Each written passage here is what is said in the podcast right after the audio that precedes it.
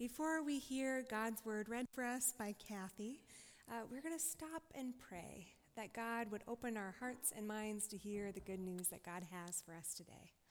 Let's pray together. Christ, you are the light of the world, in whom there is no darkness at all. As your word is read to us today, would you open our hearts to your light, that in hearing your good news, we may live as your people and glorify you in the world. Amen.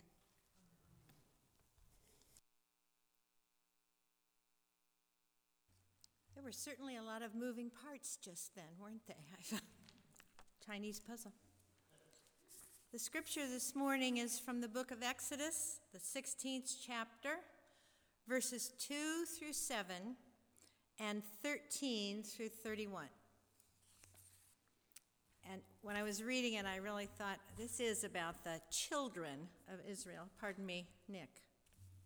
I think you're the, oh no, there's some more children back there. The whole congregation of the Israelites complained against Moses and Aaron in the wilderness. The Israelites said to them, If we only had died by the hand of the Lord in the land of Egypt when we sat by the flesh pots and ate our fill of bread. For you have brought us out into this wilderness to kill this whole assembly with hunger.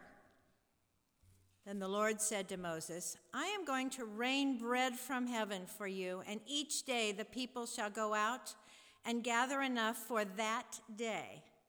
In that way I will test them whether or not they will follow my instruction. On the sixth day, when they prepare what they bring in, it will be twice as much as they gather on the other days. So Moses and Aaron said to all the Israelites, In the evening you shall know that it was the Lord who brought you out of the land of Egypt. And in the morning you shall see that the glory of the Lord, you shall see the glory of the Lord, because he has heard your complaining against the Lord. For what are we that you complain against us? And then moving on to verse 13. In the evening, quails came up and covered the camp. And in the morning there was a layer of dew around the camp. When the layer of dew lifted, there on the surface of the wilderness was a fine, flaky substance, as fine as frost on the ground. When the Israelites saw it, they said to one another, What is it? For they did not know what it was. Moses said to them, It is the bread that the Lord has given you to eat. This is what the Lord has commanded. Gather as much of it as each of you needs, an omer to a person according to the number of persons, all providing for those in their own tents. The, Israelites did so, some gathering more, some less.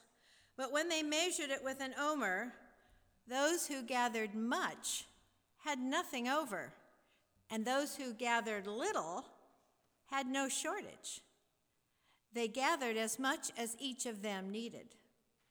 And Moses said to them, Let no one leave any of it, of it over until morning. But they did not listen to Moses. This is the children part. Some left part of it until morning, and it bred worms and became foul, and Moses was angry and became, with them. Morning by morning, they gathered it as much as each needed, but when the sun grew hot, it melted. On the sixth day, they gathered twice as much food, two omers apiece.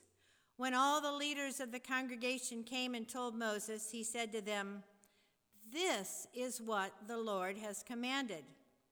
Tomorrow is a day of solemn rest, a holy Sabbath to the Lord. Bake what you want to bake and boil what you want to boil, and all that is left over put aside to be kept until morning. So they put aside until morning, as Moses commanded them, and it did not become foul, and there were no worms in it. Moses said, Eat it today, for today is a Sabbath to the Lord. Today you will not find it in the field. Six days you shall gather it, but on the seventh day, which is a Sabbath, there will be none. On the seventh day, some of the people went out to gather, and they found none. The Lord said to Moses, How long will you refuse to keep my commandments and instructions? Doesn't that sound like a mother? See, the Lord has given you the Sabbath. Therefore, on the sixth day, he gives you food for two days. Each of you stay where you are. Do not leave your place on the seventh day. So the people rested on the seventh day. The house of Israel called it manna. It was like coriander seed, white, and the taste of it was like wafers made with honey. Here ends the reading.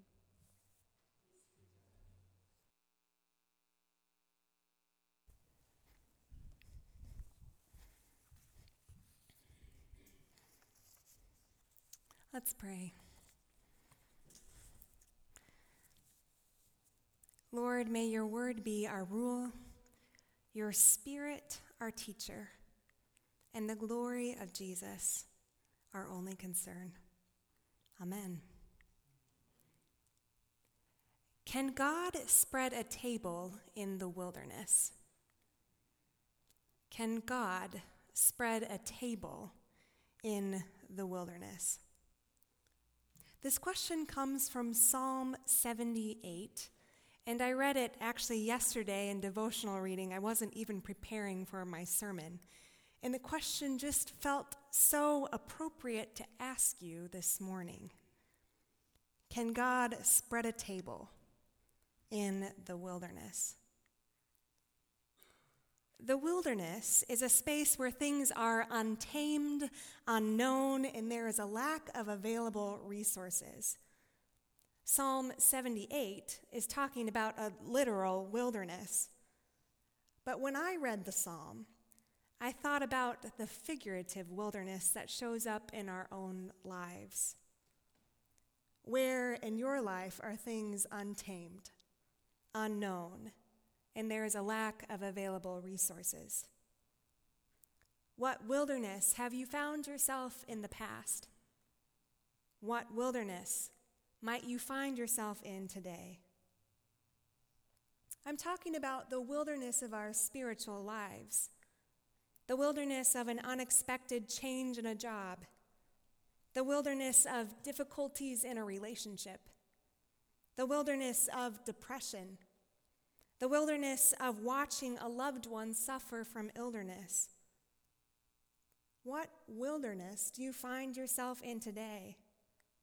And if you are able to identify this wilderness, this untamed, unknown, unprovided for space, are you at all asking the question can God spread a table in the wilderness?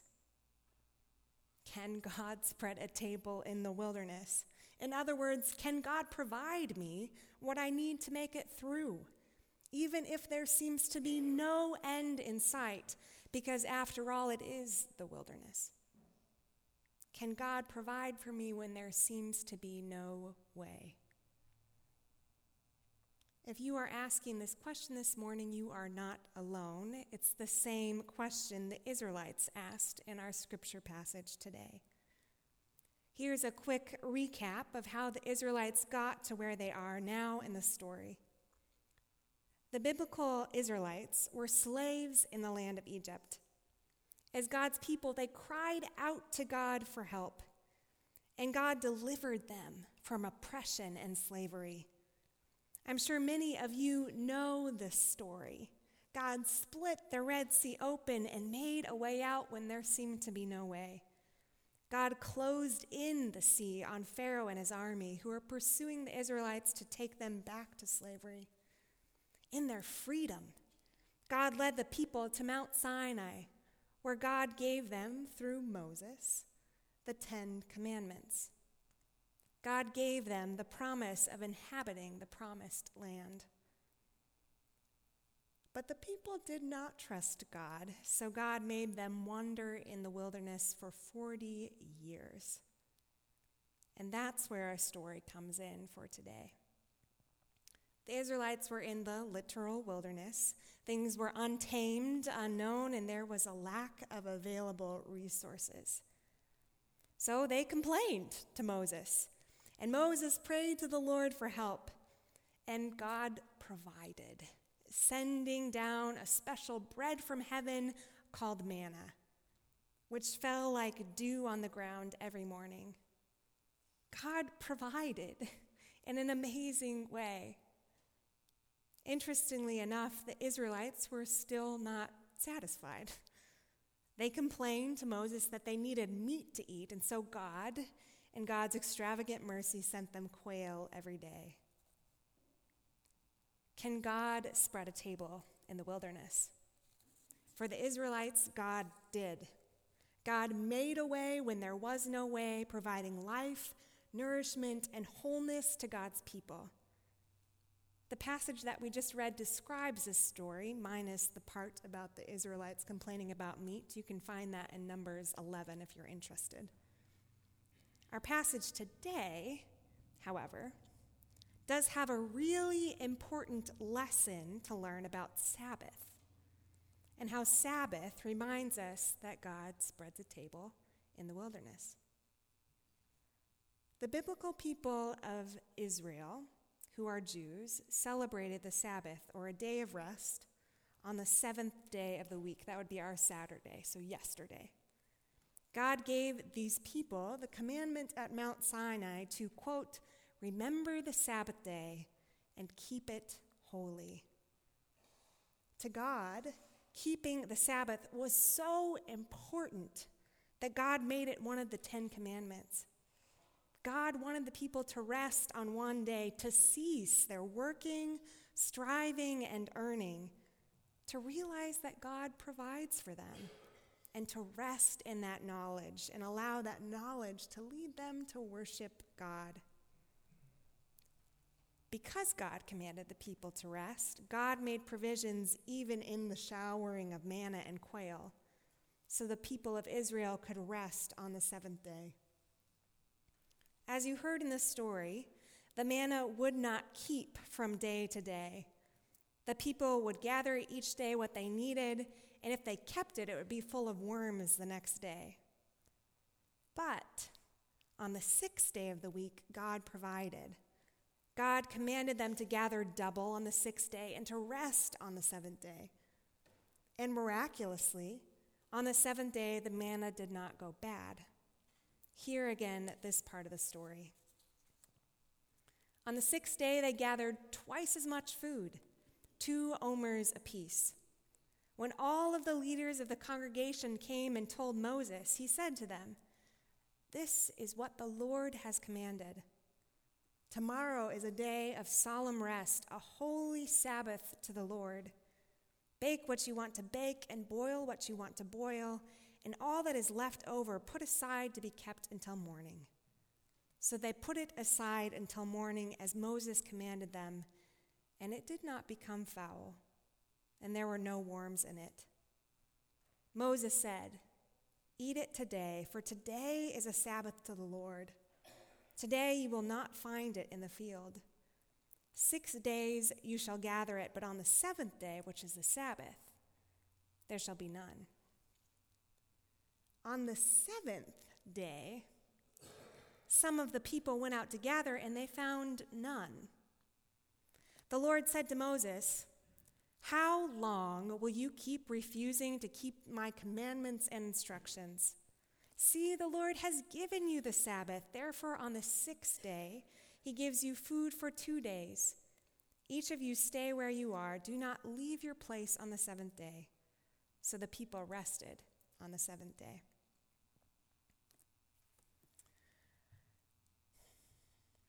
I love that the Bible gives us stories of people messing up because it's just so human. We recognize it and we empathize with it. Some of the Israelites didn't trust that the manna would stay good if they gathered double on the sixth day, so they didn't gather enough for the seventh. Sure, we can shake our heads and think, oh my goodness, Israelites, how dense can you get? God literally provided bread that rains down from heaven to you daily, and meat, by the way, too, because you complained, and you still doubt that God knows what's best for you? I would like to offer, however, that we are not so different than the Israelites in this story. I think that it's much more easy to ask the question can God spread a table in the wilderness? than to trust that certainly God will. And that is the very reason that Sabbath is so important. Sabbath is a time to stop, to cease our striving, worrying, and producing, and practice active trust that God can and God will provide for us. This act of ceasing our own striving and trusting God is countercultural and it is hard. Think about it. We live in a culture that values the American dream. Work hard enough and you'll earn it. Pull yourself up by your bootstraps and it'll be all right. In this worldview that we live in of self sufficiency, and fear of trusting another for help, it is countercultural and hard to trust that God will provide for us. It seems safer to trust in ourselves. I would offer that practicing Sabbath is practicing trust, that God will provide. And practicing Sabbath is an active practice that takes work. It takes intention and work to turn from our illusion of self sufficiency, to turn to trusting God. But oh, how good it is when we can rest in the goodness of God's provision. In God's grace, there is no striving, earning, or deserving. God welcomes all. When we stop to rest, we are forced to realize that we are not in control of our own destiny. But all that we have, all that we have is a gift from God's hand. When we cease our relentless trying to earn our own way and trust that God provides for us, we find God's provision and God's peace. Jesus puts it this way in Matthew chapter 6. Therefore, I tell you, do not worry about your life what you will eat or what you will drink, or about your body what you will wear. Is not life more than food, and your body more than clothing? Look at the birds of the air. They neither sow nor reap nor gather into barns, and yet your heavenly Father feeds them. Are you not of much more value than they? And can any of you, by worrying, add a single hour to your span of life? So do not worry about tomorrow, for tomorrow will bring worries of its own.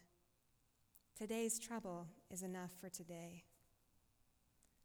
Jesus is trying to tell his disciples and those following him the good news that God cares enough for us to provide for us. Sabbath is the practice of actually stopping, resting, and allowing God to be God. Resting and practicing Sabbath is an act of trust that confesses that God is God and we are not. God is the sole provider and caregiver of our lives, and we are not. When we stop and rest, we actively participate in this trust, and we have time to pause and remember this truth. Marva Dawn puts it this way in her book, Keeping the Sabbath Wholly. One of the reasons that Sabbath is so freeing is when we cease working, we dispense the need to create our own future. The point of the whole story is that God will provide for his people. They don't have to struggle to work things out for themselves. Can God spread a table in the wilderness? Maybe the question should be Will we stop enough to allow God to do it? Will we make room to cease our striving and allow God to be God? And will we make time to stop and taste the feast? There are seasons in our lives that seem like the wilderness, and there are seasons in our lives that seem like the feast. And sometimes when we are in the wilderness, it can be especially hard to trust that God can provide for us and that God will provide for us as God has done before. I get it because I've lived that reality myself. And if you find yourself in that wilderness place today and you are still asking, can God spread a table in the wilderness? I believe that the end of our scripture passage today has some good news for you in it. And the good news is all about a jar of manna. I'll explain in just a minute what I mean. Hang with me as we listen to the story. Moses said, This is what the Lord commanded let an omer of manna be kept throughout your generations, in order that you may see the food with which I gave you in the wilderness when I brought you out of the land of Egypt. And so Moses said to Aaron, Take a jar and put an omer of manna in it, and place it before the Lord to be kept throughout your generations. As the Lord commanded Moses, so Aaron placed it before the covenant for safekeeping. You know why I think that the Lord commanded the Israelites to keep a jar of manna for future generations to see? Because by nature, we as humans are an untrusting people. If you've read much of the Old Testament, you know that no matter how miraculously God provided for the Israelites, time and time again, they would doubt God. Time and time again, they would ask the question can God spread a table in the wilderness? The question is human, it's normal, and God knew that they would ask it. So God decided to give them a sign, a visible reminder when the going got hard that God did make a way and that God would make a way again. What is your jar of manna? When the going gets tough, when you are in the wilderness and are questioning God, is there a moment that you look back to of God's provision that keeps you grounded? Is there a moment in your life where you can recall when God made a way when there was no way? What is your jar of manna? We humans are doubtful, forgetful, and slow. We need to remember that God provides. We need to remember the exact moments in our lives where God provided. These moments, when the going gets tough, when we are in the wilderness, are the moments that ground us and help us to trust in God again. So I ask you again what is your jar of manna? What is the moment you can remember when God provided when the going got tough? Now, if you were having trouble thinking of this moment today, maybe you can call upon the story of how God worked in someone else's life that's close to you and you saw God provided. A friend. Or even a story in Scripture like the one we heard today where God provided. Let these things be your jar of manna, your jar of remembrance of God's provision. Let these things be your trust. I think that God had the Israelites set aside this jar of manna for a reason, as I just told you. And so I want to set aside time in the sermon today for us to create our own jars of manna. No, I don't have an arts and crafts table for you in the narthex. But I want to give you a moment of silence, and should you choose to participate, I want you to think of what your jar of manna is, what moment of God's provision you can think of in your past or in a story that you know of, and write it down on the corner of your bulletin. Take your bulletin home with you. Cut out that reminder, that jar of manna of God's provision, and put it on your bathroom mirror. Let it be a daily reminder to you of God's provision, for God does provide. I'll give you a moment now to silently reflect on what that might be for you.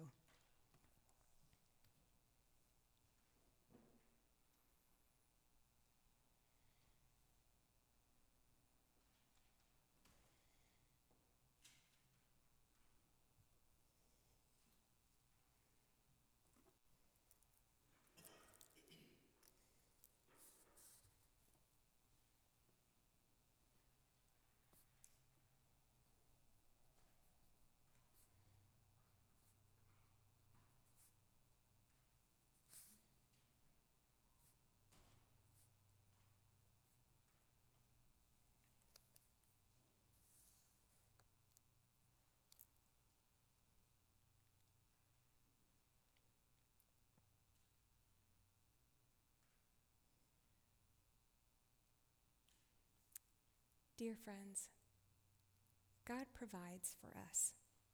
And it is in that provision, in that act of trust, that we can rest.